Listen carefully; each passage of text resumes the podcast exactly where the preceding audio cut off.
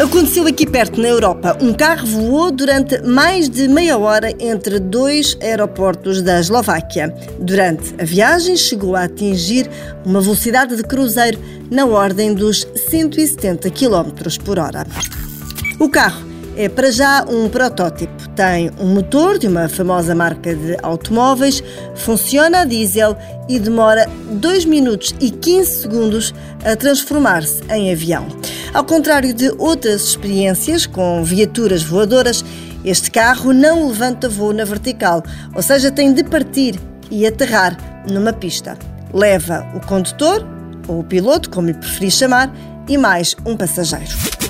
O protótipo demorou dois anos a ser construído e representou um investimento de menos de 2 milhões de euros.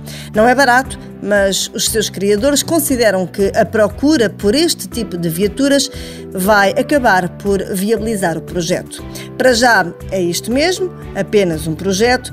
Os criadores deste carro que se transforma em avião ainda têm pela frente um longo processo de certificação de segurança.